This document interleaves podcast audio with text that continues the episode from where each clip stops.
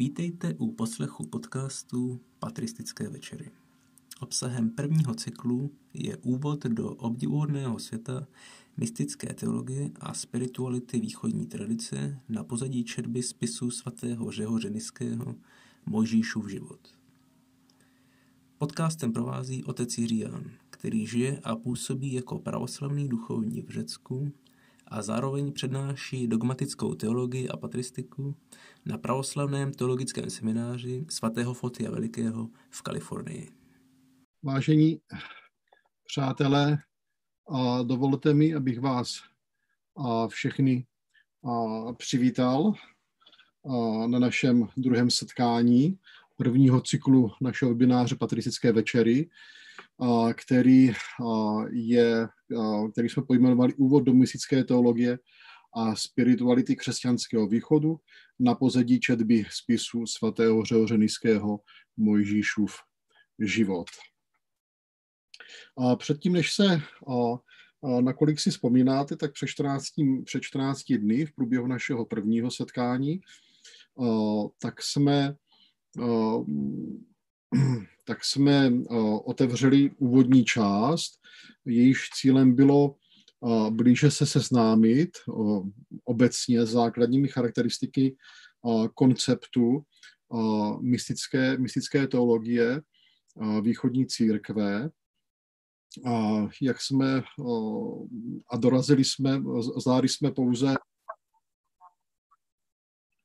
zvládli jsme pouze první polovinu. A tak předtím, než se vrhneme do, do té druhé poloviny toho úvodního představení některých základních charakteristik konceptu východní mystické tradice, tak mi dovolte, jenom abychom osvěžili naši paměť, takové krátké shrnutí toho, co jsme minule, o čem jsme minule zmínili. A tu první věc, kterou jsme se snažili zdůraznit, je, že na rozdíl od západní tradice, tak ve východní tradici nenacházíme ten, jak říct, to schizma, nebo to rozdělení mezi mystickou teologií a dogmatickou teologií a, a, a mezi církevním životem, svátostným životem a mystickým životem. A snažím se ukázat ten, a, na ten fakt, že podle východní tradice v podstatě každá teologie je mystická, a mystická, mystický život není nic jiného než, než, než církevní život. To znamená život skrze svaté tajiny, skrze svátosti, jak se říká na západě.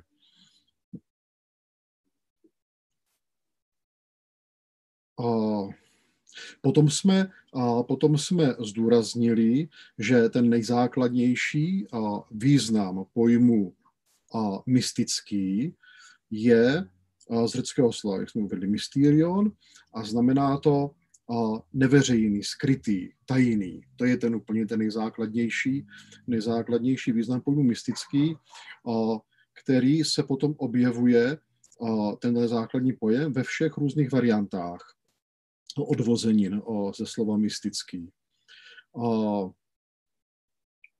Dále jsme, jsme, jsme zdůraznili, jsme, snažili jsme se ukázat z té, kdyby z té východní perspektivy, jaká je podstata křesťanství. Uvedli jsme ten paschální tropar, jestli vzpomínáte, ve kterém se zpívá, ve kterém děkujeme Kristu za ten nový život, který daroval soucím ve hrobech, ten nový život, který vytryskal z Kristova hrobu, a že ten, je, ten tvoří tu podstatu, podstatu mystického, mystického života. To znamená, že podstata křesťanství viděno z hlediska východní tradice, tak neleží v ničem jiném, než v tom novém životu, který je odlišný od toho biologického života, na, které, na kterém se účastníme všichni na základě našeho tělesného narození, ale potom máme ještě druhé narození, duchovní narození, které se odehrává ve křtu, a skrze ten křest dostáváme přístup k tomu novému životu, který, nám, který se na světě objevil s Kristovým vzkříšením, a ten život není, není teda, není, nejedná se o biologický život, ale jedná se o nestvořený život, jedná se o boží život, a mystický život není nic jiného než participace, účast křesťana na samotném vnitřním životu Boha. Jak vzpomínáte, pak jsme tady, tohle jsme, zmínili jsme tam jeden velice významný text ze svatého Dionysia Areopagity, kde mluví o těch dvou tradicích, a z nich jedna je teda ta mystická tradice, a tam jsme, tam jsme, tam jsme citovali a sledovali jsme, jak svatý Dionysus popisuje tuto mystickou tradici, nazývá ji nevyslovitelnou, mystickou, tajnou, to znamená, že to je ta, to je ta tradice, která je předávána skrze svátostný život, skrze svátostí je tato tradice předávána z generace na generaci a že cílem, podle svatého Dionysia, cílem této mystické tradice není nic jiného, než umístit, vložit a, a přenést a člověka z toho biologického života do toho života a božího. To znamená založit člověka v Bohu, přinést člověku dar zbožtění. A pak jsme se snažili, a, a pak jsme a mluvili, a chtěli jsme zdůraznit empirický charakter a východní teologie a mluvili jsme o tom, že teda podle toho východní chápání, tak teologie má spíše blíže k přírodním vědám, co se týče jí metodologie, než k vědám, než k vědám humanistickým.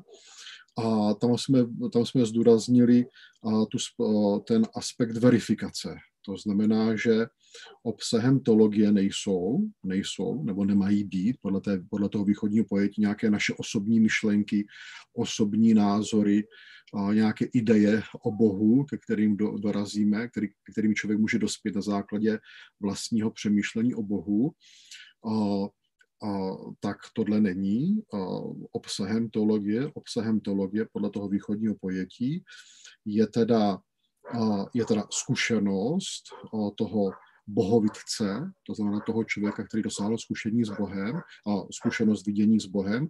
A samozřejmě tahle zkušenost může být verifikovaná, může být prověřená zase zkušeností někoho jiného.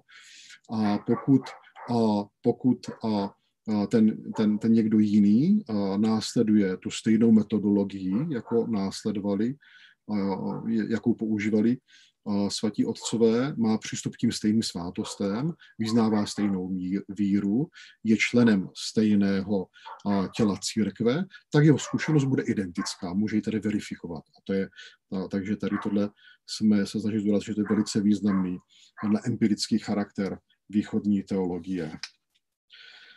Tak, tolik asi a, k takovému krátkému shrnutí toho, a, o čem jsme a, mluvili mluvili naposledy a než tedy, než se, než, než budeme pokračovat v představování dalších důležitých aspektů východní mystické tradice, tak mi dovolte, abych vám dal prostor, jestli by tady někdo chtěl něco se zeptat, poopravit nebo doplnit k tomu obsahu té naší první přednášky, tak má teďka možnost. Skončili jsme tady o tom u významu toho empirického charakteru a empirického zkušenostního charakteru východní teologie. A tady tenhle, tenhle empirický zkušenostní charakter té mystické, mystické tradice nás přivádí k dalšímu významnému aspektu pravoslavné mystické teologie, a to je její symbolismus. Co tím míníme? Tím míníme to, že to, co jsme si tedy řekli, že v tom východním pojetí ta teologie vzniká tak, že nejdříve předchází, předchází ta zkušenost vidění s Bohem, to znamená a,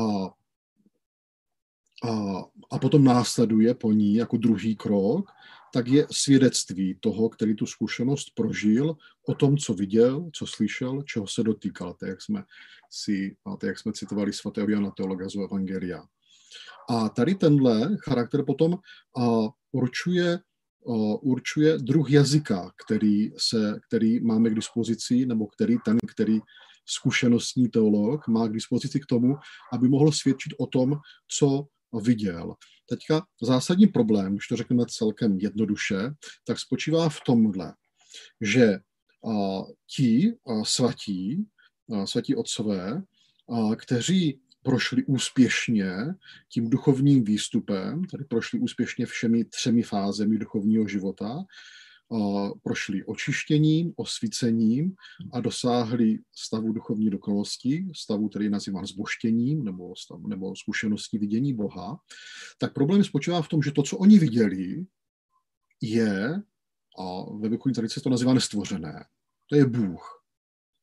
Ale to, o čem, ale to, pomocí čeho oni mají svědčit o, té, o, o zkušenosti s nestvořeným, tak je stvořené, to znamená lidský jazyk. A teďka jeden z úplně nejzákladnějších principů pravoslavné teologie nám říká následovné, nám, nám, nám říká následující, a následující informaci, že neexistuje žádná podobnost neboli analogie mezi nestvořeným a stvořeným.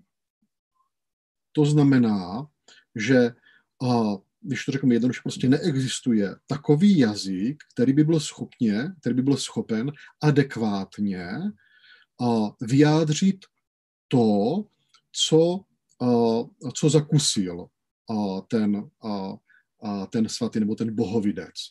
To znamená, to, to, co on viděl, je nestvořené a teďka to, k čemu on je povolán, je, aby o tom mluvil, o tom nestvořeném, skrze pomocí normálního stvořeného jazyka. To znamená, že tady neexistuje všechny jazyky, ať vezmeme jakýkoliv jazyk, a, a teď, teď myšleno jakýkoliv jazyk řecký, latinský, hebrejský, český, slovanský, jazyk filozofický, jazyk prostý, ať je to prostě jakoliv, všechny jazyky jsou stejně nedostatečné, protože všechny jsou stvořené, všechny jsou pouze lidské jazyky a jsou, všechny jsou stejně nedostatečné k tomu, aby plně vystihli tu zkušenost, kterou ten svatý měl, protože tady se jedná o zkušenost, která je... A tady je... A, to znamená, že prostě to, to, co, to, co, ten, to, co ten, ten teolog nebo ten svatý otec uviděl, to, co zakusil, tak je nestvořené, což je zcela jiného ontologického řádu, což je jiný druh bytí, než, než to, s čím máme zkušenost, to znamená s tím nestvořeným světem.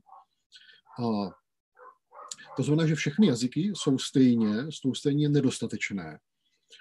Z tohohle hlediska například ta, ta, ta zvláštní nauka latinské tradice, která se objevila v našem prostoru při v průběhu velkomoravských misí.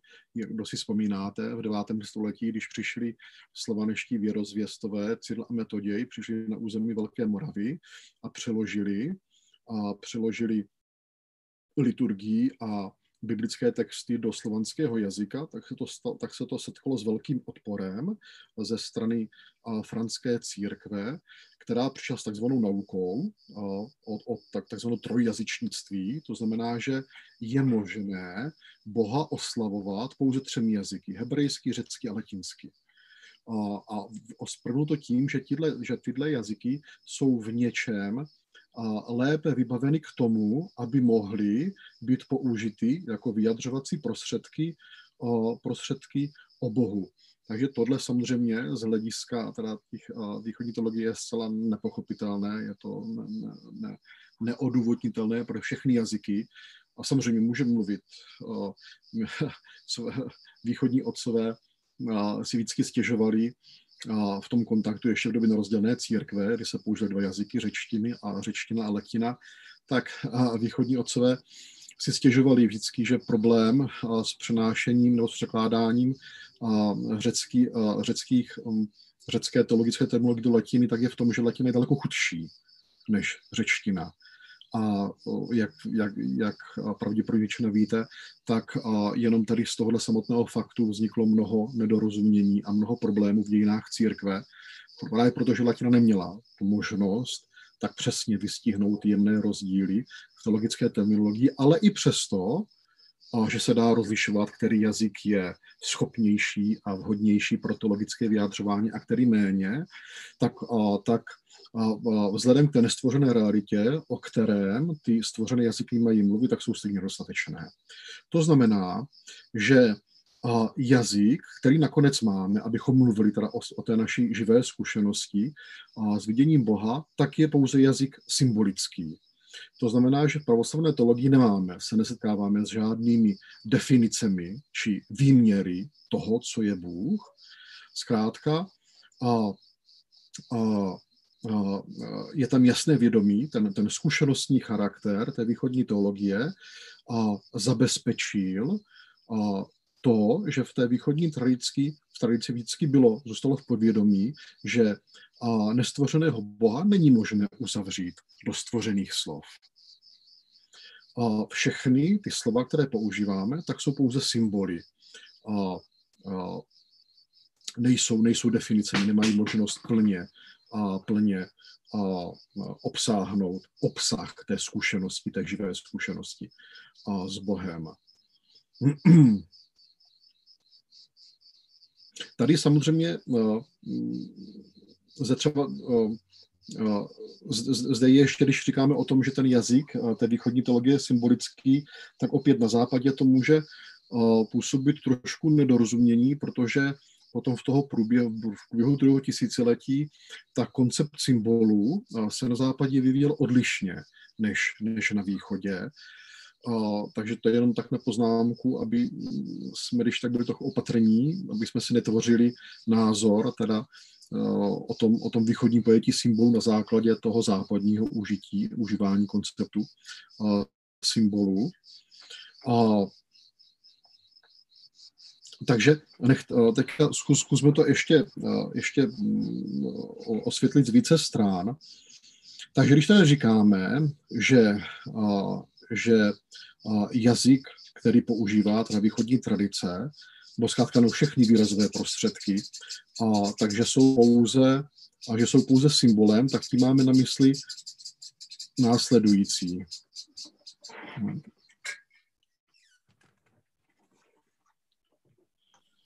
Takže pokud chceme být, dos, pokud chceme být terminologicky přesní, tak nemůžeme říci, že Bible jako slovo Boží, tak je zjevení. Z tohohle výcho, z, z východního pojetí, v tomhle by se třeba východní pojetí radikálně, radikálně rozcházelo a, a, s, a, a, s běžným protestantským pojetím, ve kterém teda to slovo Boží je chápáno jako to samotné zjevení. A v tom kontextu, ve kterém se pohybujeme teďka my, tak pokud jsme být teda přesní, doslovní, tak a řekneme, že Bible není zjevením Boha, Bible není slovo Boží, Bible je slovo o slovo Božím. A co tím myslíme, je, že zjevením je samotná empirie, samotná zkušenost toho, toho svatého, který viděl slovo Boží, viděl logos, on je ten slovo Boží s tím velkým S. To je zjevení, protože logos, Kristus, Kristus jako slovo Boží, druhá podstata, druhá hypoza svaté trojice je ten, který se zjevuje a zjevuje se někomu. Ten někdo je, má skutečně má tu bezprostřední přímou zkušenost se zjevením slova Božího s tím velkým S a tento člověk potom a, o tom bude svědčit a použije, a použije slova s malým S a to je písmo. Nejen písmo. A to znamená, že s tím zjevením je teda ta samotná empirie a potom Bible a další svědectví o, o zjevení Boha a ve životech různých lidí, tak jsou slovo o slovo Božím. Nejsou slavným slovem Božím, jsou, jsou, jsou pouze slovem o, slovem o slovu Boží. To znamená, a východní tradice je v tomhle velice důsledná a snaží se vždycky pečlivě rozlišovat mezi tou zkušeností a na jedné straně a svědectvím o této zkušenosti na straně, dru, na straně druhý. A to znamená, že a podobně jako biblický jazyk, tak a potom i, a, i teologický jazyk není, jak jsme tak řekli, není jazyk definicí, není jazyk výměrů, ale je to jazyk symbolický, obrazný. Například v písmu, když budete pozorně číst, tak jednou se tam Bohu říká, že je světlo a po druhé se tam o něm, o něm říká, že je tma. A, a na jiných místech. A tady podle východní tradice platí oba výroky, že Bůh je i světlo, i tma, nebo lépe řečeno, neplatí ani jeden výrok. protože Bůh není ani světlo, ani tma. Bůh je nestvořený a světlo a tma jsou stvořené reality. Jak jsme řekli, neexistuje žádná podobnost mezi nestvořeným a stvořeným. To znamená, že Bůh není ani světlo, ani tma, ale ten člověk, který toho Boha viděl, takže ten, který ho skutečně viděl, tak on, když ho viděl, on pochopil, že to, co vidí, je něco úplně odlišné oproti tomu, s čím měl do té doby svoji zkušenost. A že to, co viděl, teda přesahuje, není, není podobné ani světlu, ani tmě, je to úplně něco odlišného, je to úplně něco nepodobného tomu, co nacházíme ve stvořené realitě. A proto, ale samozřejmě, protože nemůže mlčet, musí mluvit, a tak mu nezbyde, než používat, než používat různé pojmy, ale je potřeba vidět, že ty pojmy teda nevystihují, nejsou, nejsou, tou, nejsou definicemi, nejsou a, výměry a, a neobsahují celou teda tu boží realitu. A, takže to znamená, že teologický jazyk v tomhle, ten mystický jazyk, a, není definiční, ale je jeho služba, nebo jeho poselství, jeho poslání, je není definovat, ale uh, svatý Řehoř, jak budeme, uh, jak se dále, jak dále poznáme, tak svatý Řehoř uh, používá, říká, že písmo je anagogické. Anagogické, to je uh, z řeckého slova anagogi, což je vyzdvihnutí, pozdvihnutí. To znamená, že ten biblický jazyk, nebo jakýkoliv potom jiný teologický jazyk, tak jeho jeho posláním není ho toho čtenáře uvázat do sebe, ale je posláním toho symbolického jazyka, který má tu analytickou pozdvihovací nebo vyzdvihovací službu, je, aby toho čtenáře, který je k tomu připraven, aby ho ten text vzal a odkázal ho za sebe, nebo spíše nad sebe a vyzvedl ho nad sebe. A Zde ještě můžeme říct trošku k tomu samotnému pojmu symbol, to, co říkáme český symbol, tak vychází z řeckého slova symválo, řecké slovo symválo, což znamená přispět, na pomoci. A to je přesně ten, to je přesně ta analogická, ta vyzdvihovací služba. To písmo tady není k tomu, aby nám řeklo o tom, co je Bůh, jaký je Bůh. To písmo je tady, od tomu, je tady k tomu, aby nám napomohlo, napomohlo se dostat nad to písmo k tomu zdroji zjevení samotné, samotnému. Samozřejmě teď bylo by velkým nedorozuměním, kdyby jsme pochopili, kdyby jsme pochopili to, co jsme teďka řekli, o tom, že pokud teda dobře, někdo by mohl namítnout, když teda všechny jazyky jsou stejně nedostatečné, tak jsou si všichni rovní. A všechny, a všechno, co řekneme o Bohu, je jak kdyby na stejné úrovni. To samozřejmě by bylo teda zcela uh, hrubou dezinterpretací toho, co jsme právě řekli, protože samozřejmě existují dobré a špatné symboly. To znamená, že existují dobré a špatné uh, vyjádření o Bohu. Ty dobré se nazývají ortodoxní a ty špatné se nazývají heterodoxní nebo heretické, jak se v tradici nazývá.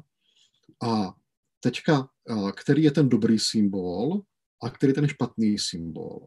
Dobrý symbol je ten, který vznikl jako reflexe skutečné, nefalšované ryzí živý, živé zkušenosti člověka s Bohem. A protože vznikl tady tímhle způsobem ten, ten symbol, tak on potom má v sobě tu schopnost odkazovat toho čtenáře k tomu svému pramení. To znamená ten symbol, to znamená, když teďka vezmu nějaké vyjádření, třeba právě svat, některé texty nebo biblické texty, nebo texty svatých otců těch, kteří ve svém životě došli teda ke zkušenosti s vidění Bohem, tak protože tam, tam je ta jejich, tam je pramen jejich zkušeností, tak potom ten, a ty slova, které oni použijí k tomu, aby mluvili, aby referovali o té zkušenosti, tak mají v sobě tu sílu toho čtenáře odkazovat, vyzdvihovat ho, to je ta anagogická služba, napomáhající služba, a k tomu zdroji samotného. To je dobrý symbol.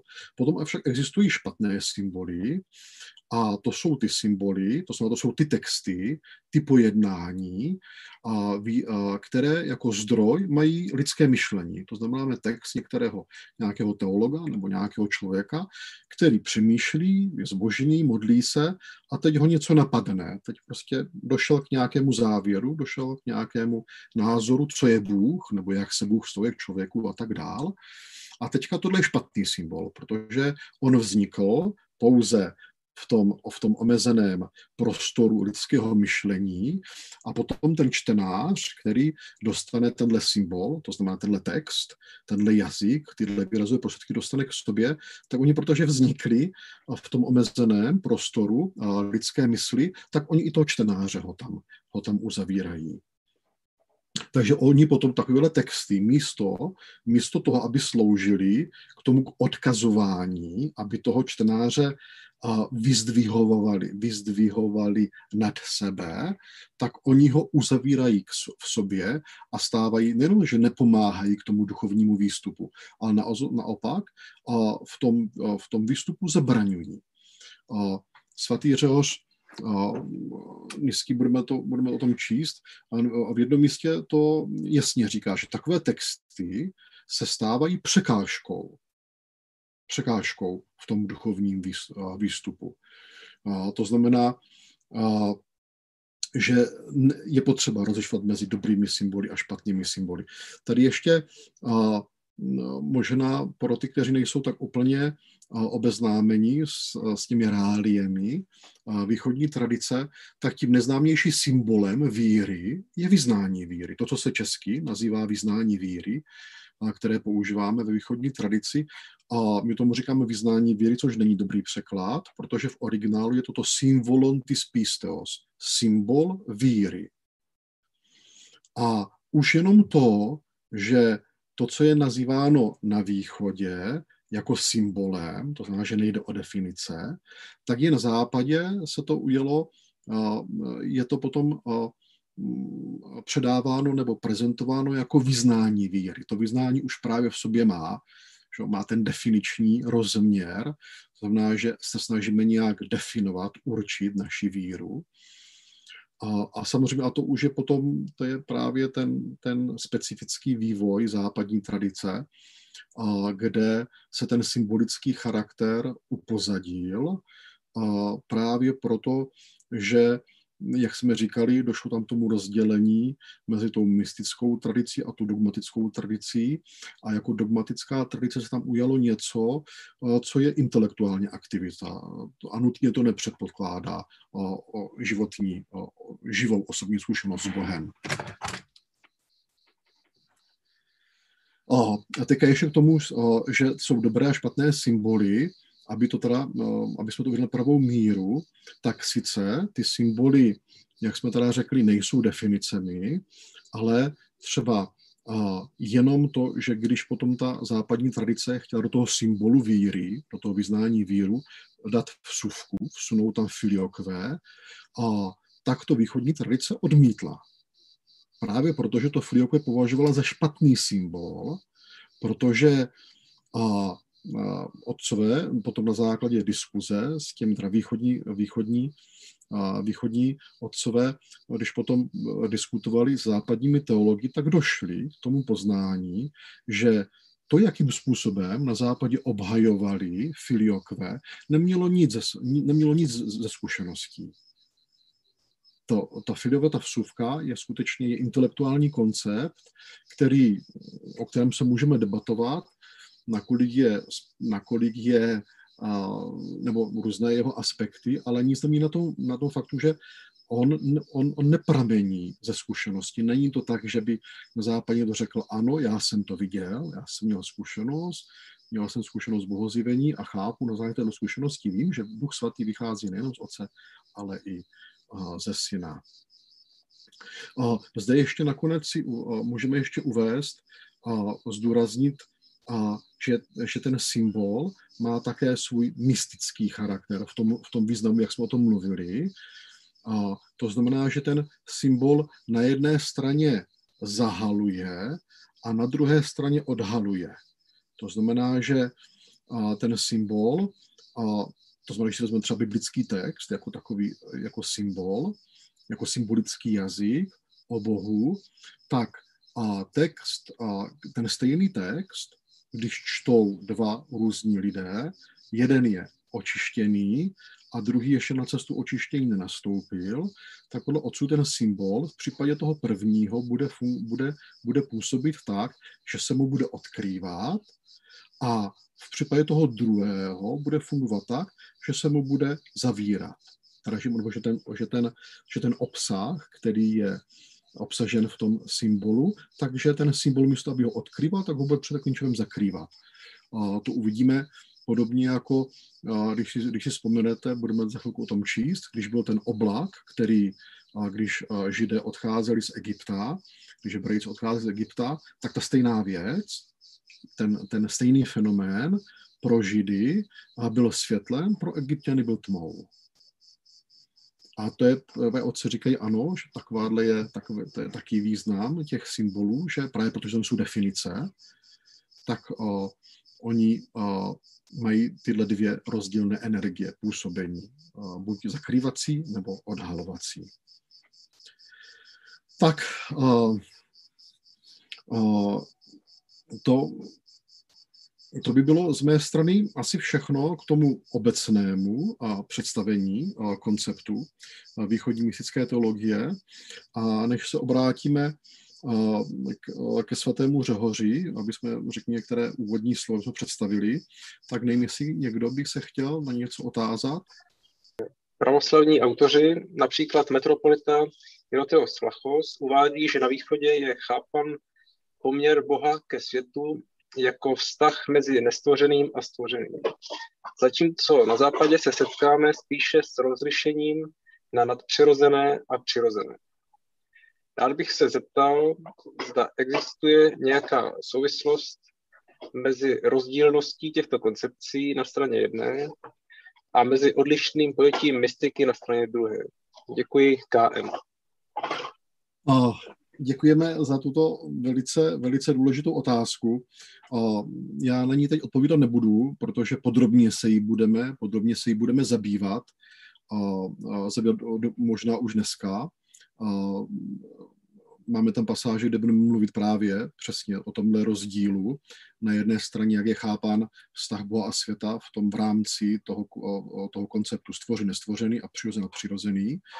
Uh, takže tím bych, to, by, to bych teďka poprosil no, jenom uh, tazatele o trochu trpělivosti, dostaneme se k tomu.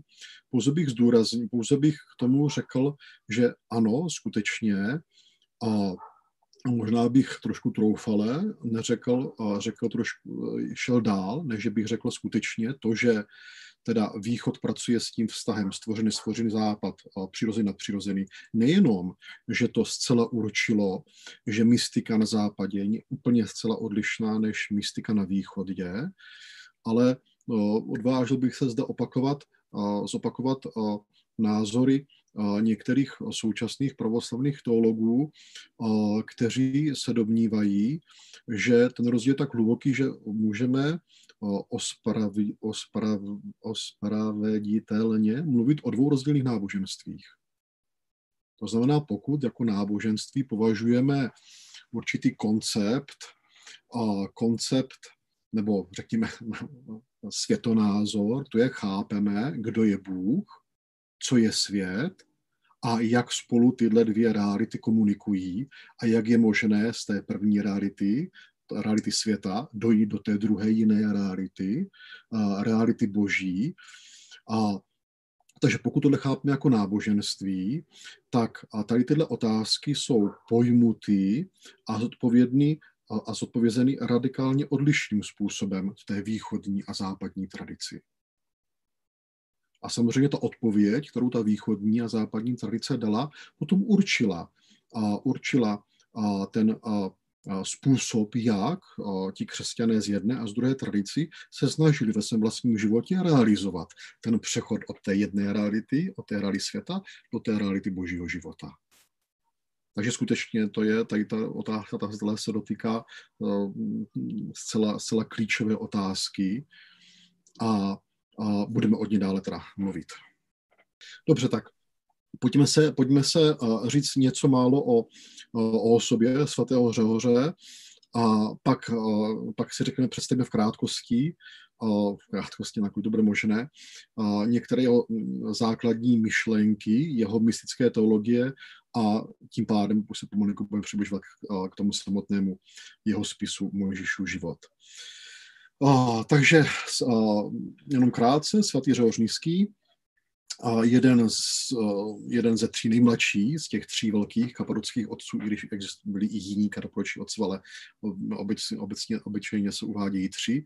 Svatý Bazil, starší bratr svatého Řehoře Nysského, svatý Řehoř teolog, nebo svatý Řehoř Naziánský a svatý Řehoř Nysský. Narodil se kolem roku tři sta třicet pět v Pontu v Malé Asii. Prvním jeho otcem, prvního učitelem byl jeho otec. A potom za, svoje, za svého, pak měl dva duchovní otce nebo duchovní otce, duchovní otce, duchovní matku. To znamená, otec ho teda učil, jeho otec byl učitelem rétoriky, takže tam dostal základy světského vzdělání.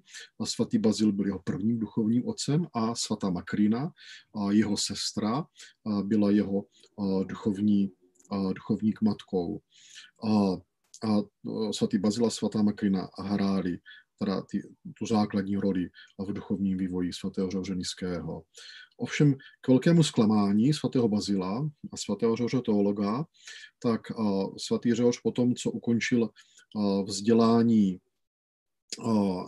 nejdřív teda doma, potom a pak vyšší vzdělání ukončil v Neocezareji, ve škole, kterou založil svatý Bazil, tak se očekávalo, že svatý, Bazil, svatý Řehoř bude následovat příkladu svatého Bazila a svatého Řehoře teologa a po ukončení teda vzdělání, tak se, se bude věnovat a duchovnímu životu, a asketickému životu, to znamená místskému životu, a tím se připraví na službu v církvi. Svatý Řehoř se vydal jinou cestou, a, a kolem roku tři sta šedesát tři se oženil. A ve východní tradici je i jeho manželka Theosevia. Theosevia je, je, je uctívaná jako svatá a nej, nej, nejsme si úplně jistí, ale pravděpodobně měl jednoho nebo dva syny. Ale ona potom teda brzo, brzo zemřela, jeho manželka. A, a ovšem ještě, teda ještě za života svaté Theosevie, tak a když byl svatý Bazil, když byl roku tři sta sedmdesát vysvěcen na cezarijského biskupa, tak už svatý Bazil byl velice silná, autoritativní osoba, tak už ne, jak to říct, netoleroval a, nebo nebyl ochoten akceptovat to, že svatý Řehoř se rozhodl svoje charismata, a měl jí hodně, věnovat to, to, co bychom dneska nazvali akademickou kariérou a pravděpodobně také právnickou kariérou.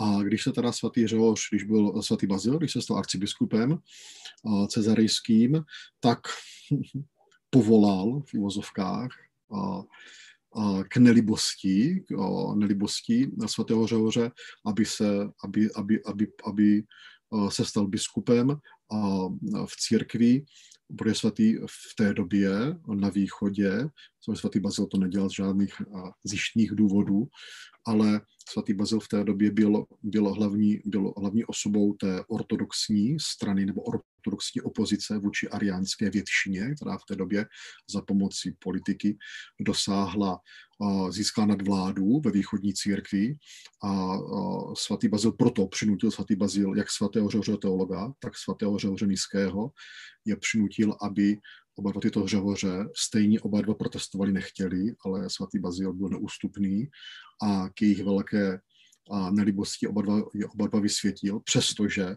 věděl, že jsou to velicí myslitelé, ale že no, s životem církevní politiky a těch zápasů, no, kde byli úplně nejlépe připraveni. Až do roku tři sta sedmdesát devět, do smrti svatého Bazila, svatý Řehoř žil ve stínu svého bratra, ale v okamžiku, když zemřel svatý Bazil, tak svatý, svatý Řehoř Nysský se stal teda, nastoupil na jeho místo a stal se tou hlavní oporou ortodoxní strany v zápase antiariánském. a v této pozici se účastnil druhého, druhého ekumenického sněmu.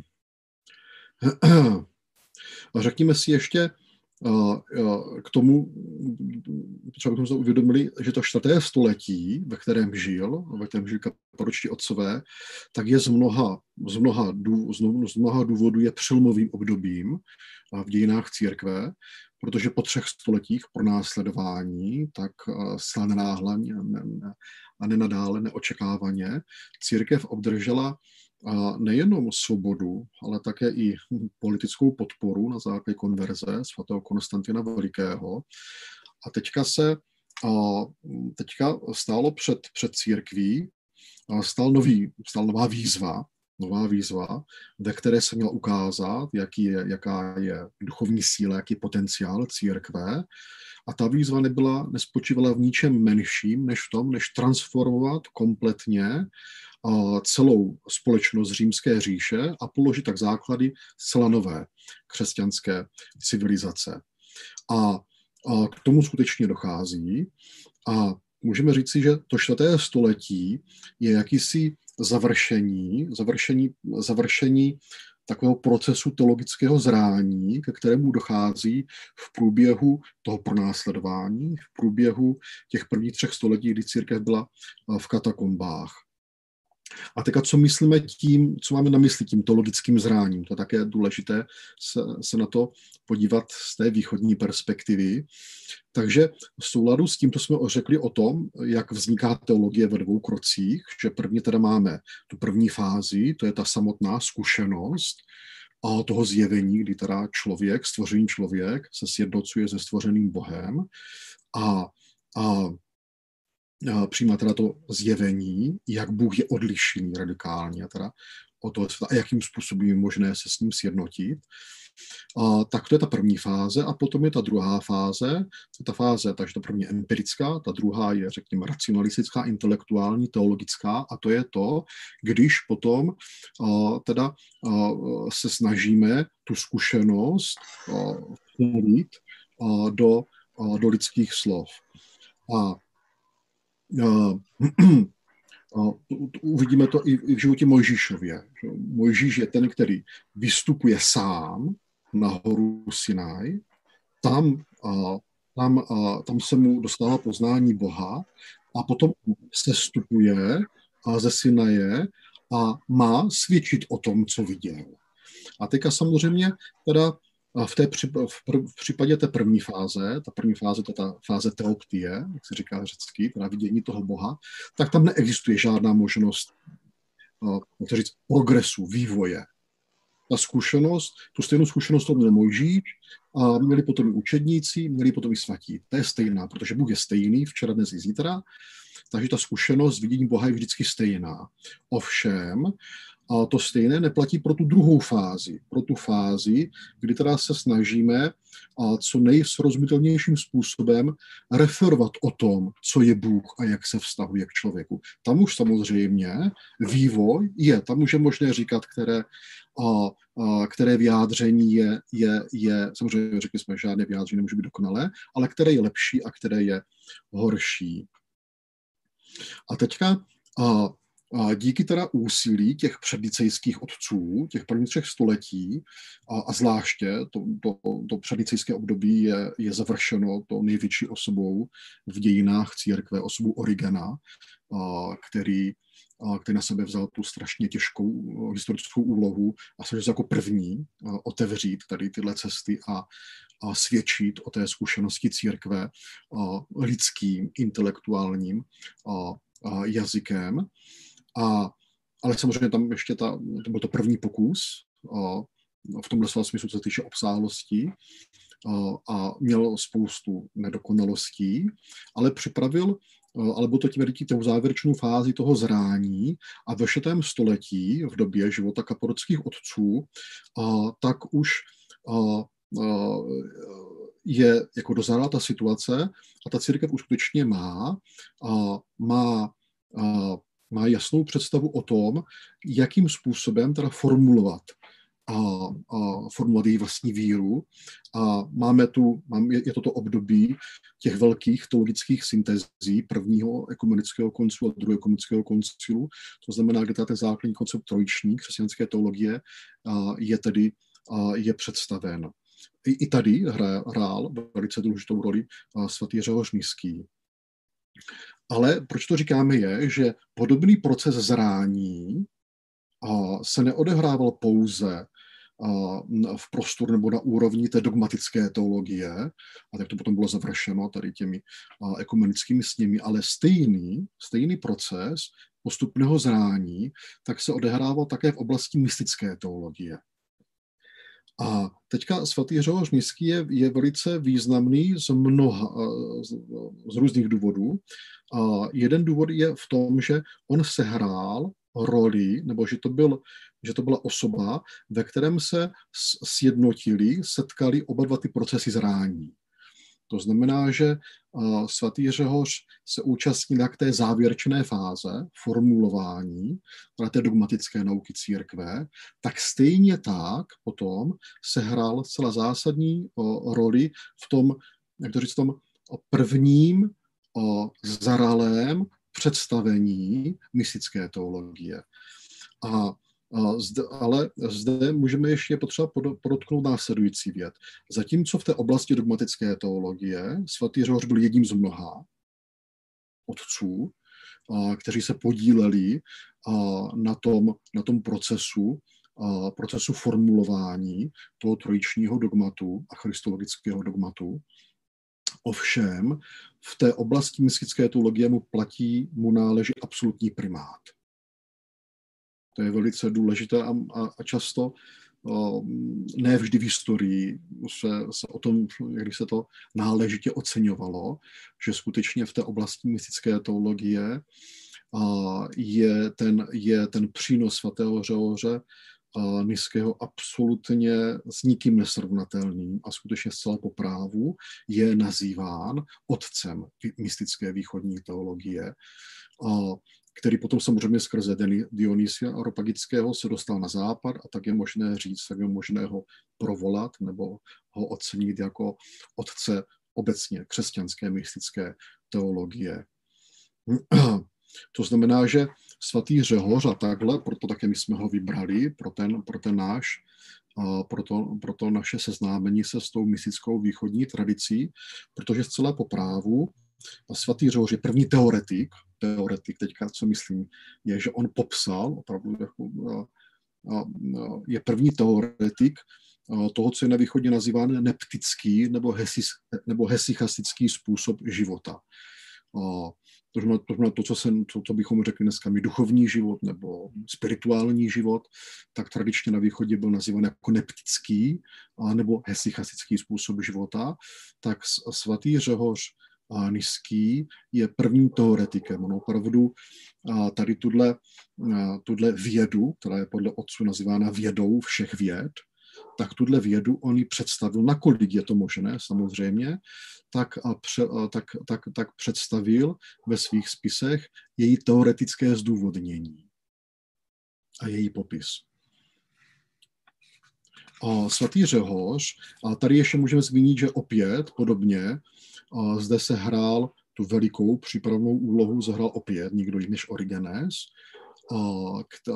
ze kterého svatý Řehoř vychází a bez Origena bychom pravděpodobně neměli svatého Řehoře, to znamená jeho spisy, ale platí tam přesně to, co jsme řekli, že zatímco u, Re, u Origena to byl první pokus, který došel strašně moc daleko, ale z mnoha různých důvodů, některé byly opodstatněné, některé byly méně opodstatněné, tak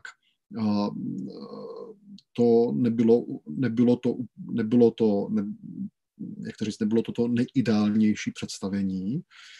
A svatý Řehoř vzal to dílo Origenovo a představil ho a očistil ho od těch věcí, které které ještě nebyly rozvedeny úplně v souladu s tou zkušeností církve a představil, představil takovou nauku, která tím neomylným kritériem církve protože každé dílo, každé dílo každého otce je vystaveno potom, ve východní tradici nemáme neomylného papeže, ve východní tradici je považována, že církev jako celek je neomylná. A potom na soudu církve, to znamená, že každý teolog, který něco napíše, nebo něco napíše, tak potom to jeho dílo je vystaveno soudu, zhodnocení toho neomylného duchovního institutu církve. A v případě svatého Řehoře ten, tady tenhle neomylný duchovní institut církve jako celoku došel k závěru, že ta jeho nauka o mystickém životě, nauka o duchovním životě je skutečně plně ortodoxním vyjádřením toho vyjádřením zkušenosti církve. A proto také svatý Řehoř na sedmém ekumenickém koncilu mu byl dán, dán titul, který je zcela ojedinělý, byl tam prohlášen za otce otců. Za otce otců. Svatý Řehoř a měl skutečně k tomu všechny předpoklady, protože sám, což je to nejdůležitější, sám byl nositelem, jak víme, z jeho života a ze svědectví jeho současníků, sám byl nositelem živé duchovní zkušenosti. To znamená, že svatý Řehoř byl tím teologem v tom pravém slova smyslu, v tom, v, tom, v tom úzkém významu toho slova, to znamená, byl to ten, který nejdříve viděl a pak mluvil. A to, co napsal, není, není, není, není, a není výsledkem jeho intelektuálního usilování o to, pochopit, uchopit problém Boha a člověka, ale mluvil o tom, co viděl, co zakusil sám. To znamená, úspěšně prošel všemi těmi fázemi a, a, mystického života, o kterých potom a, psal ve svých dílech. To znamená, byl to empirický teolog v tom východním slova, v tom východním slova smyslu. A potom velice důležité, a to je právě ten rozdíl od Origena, je, že v jeho době už svatý Řehoř měl dispozici, kdyby a, a plně a církev v té době už měla, a, už měla a vytvořený ten základní dogmatický, a, dogmatický rámec toho prvního a druhého ekumenického sněmu. A Řehoř to měl plně osvojeno. To, co ještě v Origenově době nebylo, tak svatý Řehoř už to měl k dispozici. Potom a nakonec získal velice kvalitní vzdělání a zvláště potom samozřejmě v oblasti filozofie.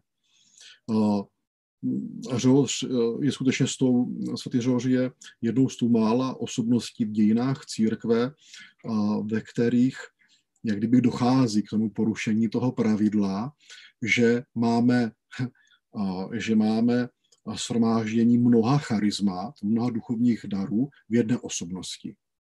Většinou to takhle není a za správných dobu takhle není právě proto, aby, jak říká svatý Pavel, aby každý věděl, že nikdo není, že, že, že nikdo není autonomní. A každý přináší do toho společného těla církve ten jeden dar, jeden, dva dary a chápe právě na základě té zkušenosti omezenosti svých duchovních darů, chápe, že se nemůže oddělit církve, že potřebuje, a, a, a, aby byly jeho dary doplněny dary těch spolubratří. V případě svatého Řehoře dochází určité výjimky pro nějakou Origena, že je to člověk, který v sobě shromáždil, v sobě shromáždil velice mnoho darů.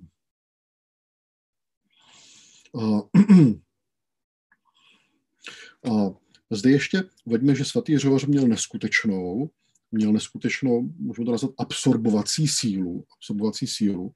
To znamená, že z různých, a, jak těch nekřesťanských, filozofických systémů, tak potom z těch různých přednicejských, to znamená z Origena a ze starších otců, tak přebíral různé pojmy, různé koncepty, které však naplňoval, zvláště když šlo v případě o přebírání a některých konceptů a z řecké filozofické tradice, tak je, tak je přebíral, svobodně je přebíral a naplňoval je zcela úplně novým, a novým obsahem, a, a který byl určený, který byl určen, nebo ještě řeknu takhle, přebíral ty stávající pojmy, koncepty k tomu, aby je naplnil novým obsahem, aby vyjádřil něco zcela radikálně nového. A to je ta nová duchovní zkušenost církve. Protože samozřejmě že ani to řečtí filozofové si to ani, ne, ani, ani, jak říct, ani si na to nehráli, ani na to ne, a, a neaspirovali, že budou, že budou mluvit o tom, jak dojít ke, a ke sjednocení stvořeného stvořeného. Podle, nic, podle nich nic takového neexistuje. Všechno je nestvořené. A, ale teďka církev přichází do toho antického světa se zcela radikální novou duchovní zkušeností. A to je, že je možné sjednocení stvořeného nestvořeného, přímého sjednocení. A teďka svatý Řehoř měl právě tu neskutečnou schopnost používat ty pojmy a koncepty, které byly, které vznikly, Martine, a které vznikly teda a za úplně jiným účelem k tomu, aby je použil, aby je použil pro vyjádření této nové zkušenosti.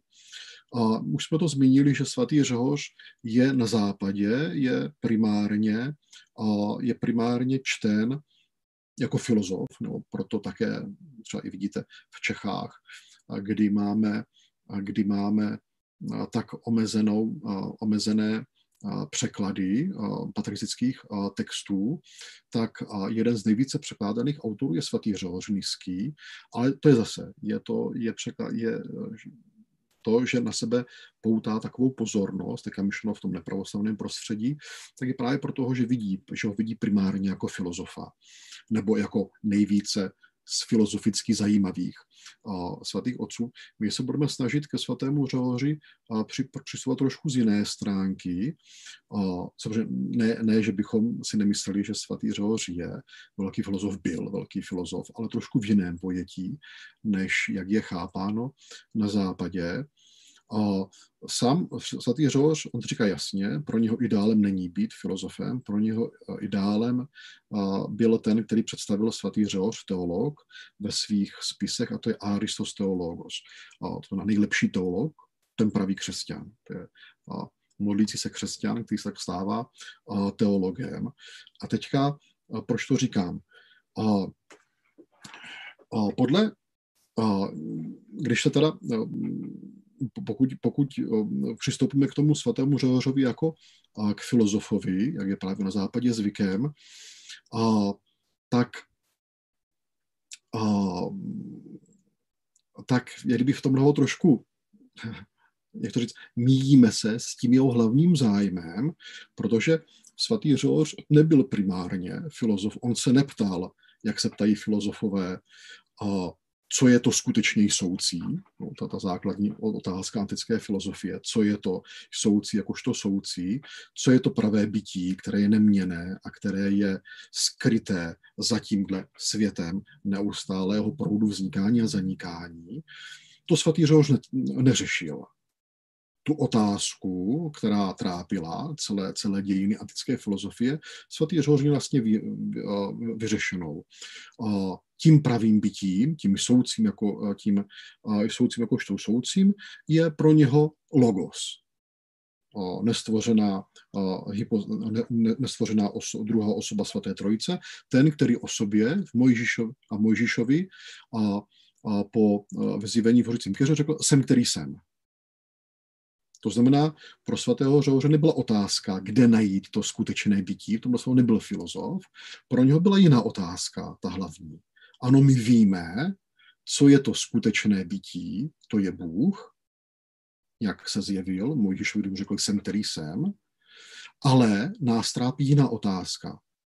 A to je, jak je možné dosáhnout sjednocení s tímto pravým bytím. To je přesně to, co Řehoře trápilo.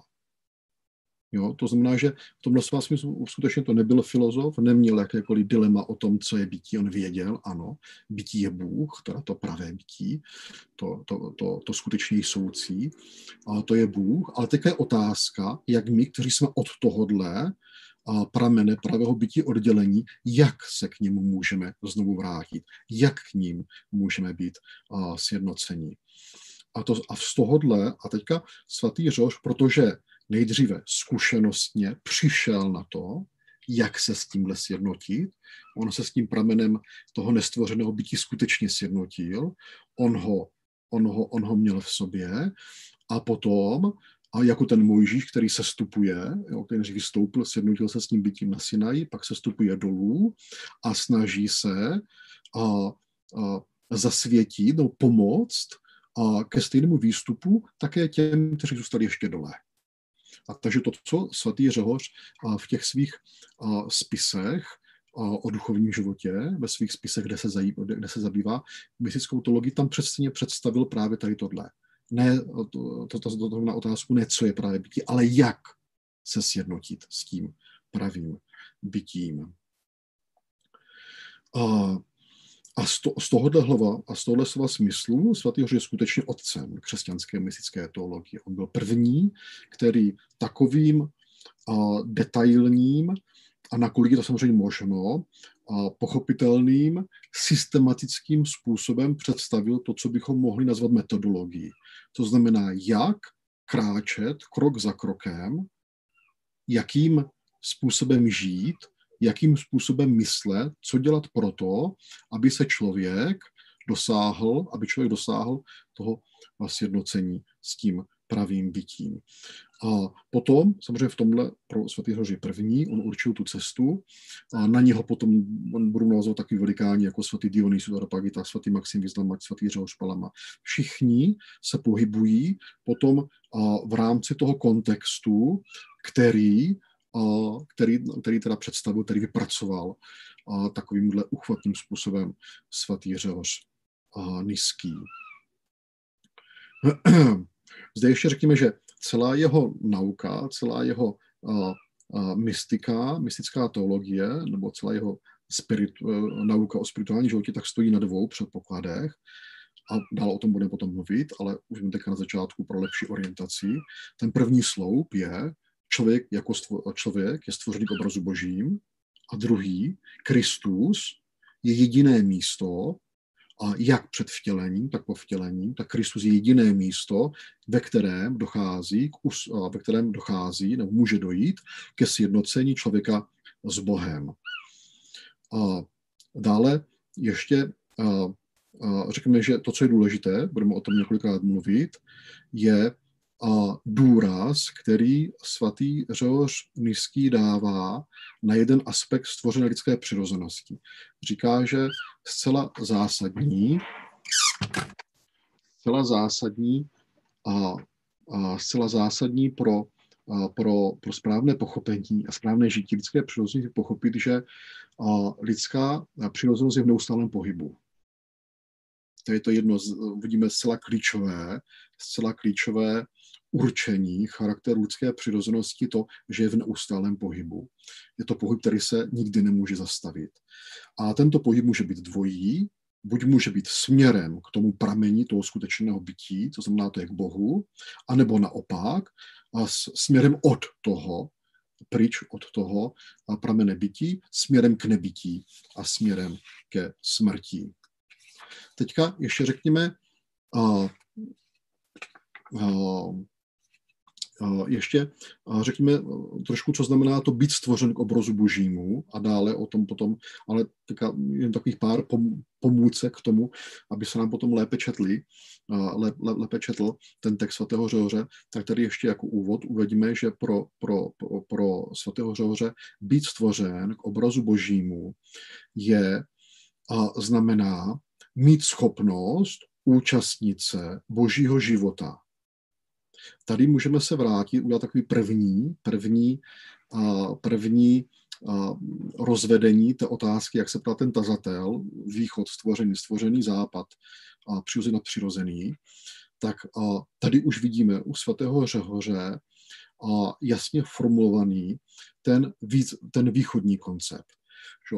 Začneme tím západním. Ten západní koncept spočívá v tom, že je tady, to, že je tady rozdíl mezi přirozeným a nadpřirozeným. To znamená, člověk byl stvořený jako přirozený, jako duše a tělo, a potom mu bylo dáno navíc něco nadpřirozeného, to znamená dar milosti, a, a o který potom Adam svým hříchem přišel, svým hříchem byl, byl to zbaven, a kdyby ztratil se, ztratil, byl zbaven toho nadpřirozeného dodatku a zůstala mu ta, jak kdyby ta čistá lidská přirozenost oddělená od, od Boha.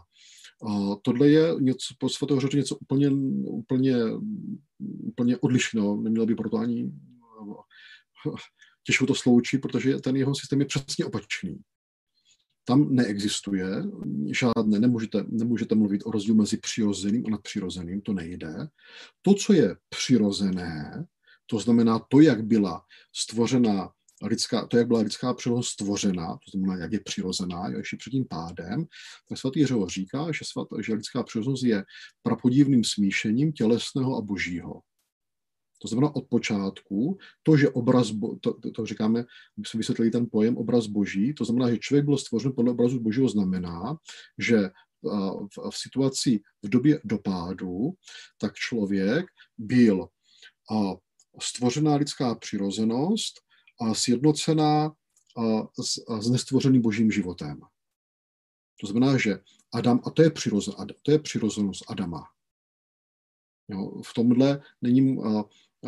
V tomhle ten, jak kdyby to, to, nadpřiro, to, to, co bychom na západě nazvali nadpřirozené, na východě bychom to nazvali nestvořené, ta boží milost, tak v tom východním konceptu podle svatého Řehoře není přidána jako určitý dodatek přirozenosti. Ona je samotnou zakládající součástí lidské přirozenosti. To je přirozenost, to, to ji konstituuje. A, takže to znamená, A, a to znamená, že tady, tady vidíme, že tady je ten, ten, ten západní, ten západní a, koncept toho rozdílu přirozený a přirozený, on sobě skrývá jedno veliké nebezpečí, které se potom v historii ukázalo. Protože pokud s tím, pokud máte představeno takhle, tak dobře se řeknete ano, tak potom následkem toho hříchu to, ten přirozený dodatek byl, byl odňat od, od Adama, ale člověk dál zůstává člověkem. Takže se tady předpokládá, že přirozené pro člověka je být autonomní, od Boha oddělený. Což podle toho východního pojetí je, je, je nepřijatelné. Tam, ano, pak to, co je přirozené pro člověka a to, co konstuje, protože to potom je potřeba to dát do souvislosti také s učení o nestvořených božích energií, protože podle toho východního pojetí nic, co je jak by úplně odděleno od Boha, nemůže existovat. Protože to setrvávání v bytí předpokládá alespoň tu, to, tu, to, to nejnižší možné a participování, účast na božím životě, skrze které získáváme existenci. Takže to teda k tomu, co to znamená podle svatého Řehoře být stvořen k obrazu božímu. A potom pád, když teda Adam, Adam o tom O, o, přišel teda o tu možnost té plné participace na božím životě, tak došlo k tomu, že místo participování na božím životě, tak se objevil jiný, to, co nazývá ty kožené suknice, jiný život, tělesný život. A teďka v Kristu potom dochází k tomu, že je nám znovu vrácená možnost se vrátit k tomu způsobu existence, tak, jak byla u Adama do pádu.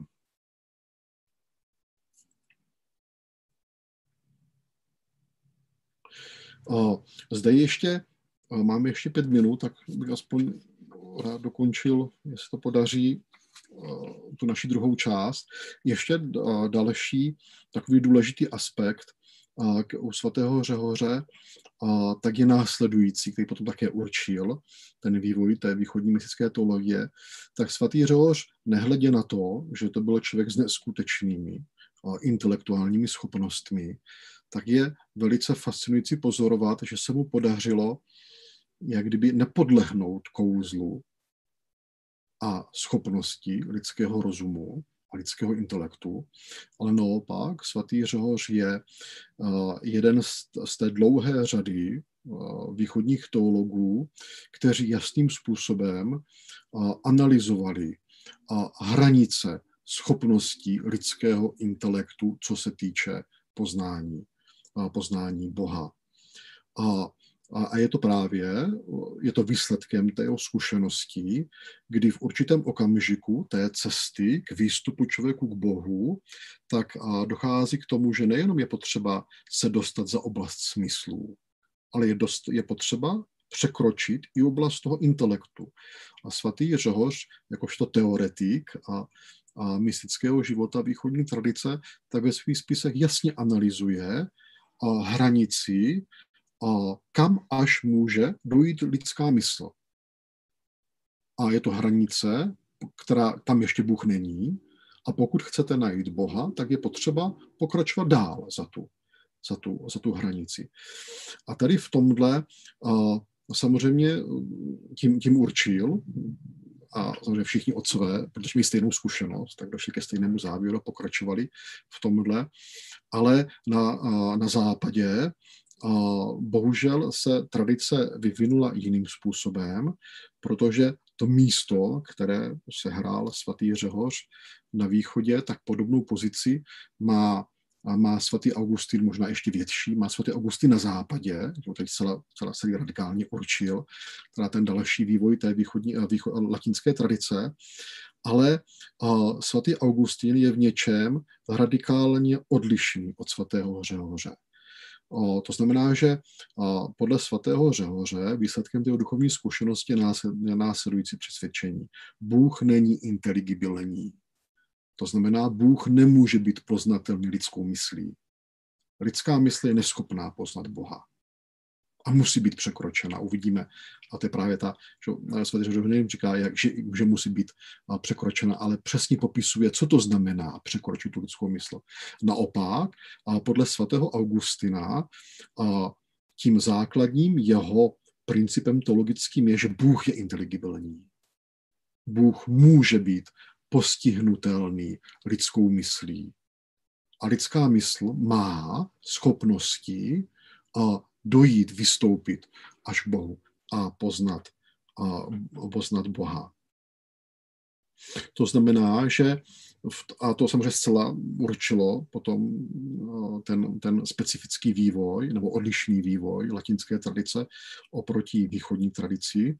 Svatý Řehoř je teda ten první z těch otců východních, který samozřejmě říkají to i předtím, ale a, otcové, a nejenom východní i západní, ale svatý Řehoř první tady to systematicky vyložil, objasnil a vysvětlil, že když a, a, že, a, a, pokud mluvíme o poznání Boha, tak nemůžeme mluvit o poznání Boha. V případě poznání Boha je možné mluvit pouze o sjednocení Boha. Bůh jakožto objekt poznání nemůže být poznáván. To znamená, že v případě poznání Boha je potřeba používat jinou metodologii, než v případě poznávání tohoto světa. A ta jiná metodologie spočívá v tom, že Bůh nemůže být poznáván, Bůh s Bohem se může člověk pouze sjednotit a od, odtud empiricky a, a čerpat poznání Boha. Tak jsme ukončili hodinu a půl. Mně tady ještě zbylo, zbyly dvě, dvě dvě takové mali, malinké, krátké podkapitolky. A ta jedna se týká to, jakým způsobem svatý Řehoř dělí duchovní život na tři, na tři fáze, jako krátké představení. A potom a poslední podkapitolka je krátké představení a to, jakým způsobem těch základních principů biblického výkladu a podle svatého Řehoře, protože to je ještě nezbytné udělat k tomu, než budeme číst teda a tu interpretaci života Mojžíšova a z pera svatého Řehoře. Ale to bych, to bych teda pravděpodobně nechal až na to naše třetí setkání, ve kterém teda představíme tady ty dvě krátké podkapitolky a pak už se vrhneme na samotné čtení života Mojžíšova. Dobře, tak vám moc krát děkuji za, za vaši účast a budu se těšit na setkání za čtrnáct dní.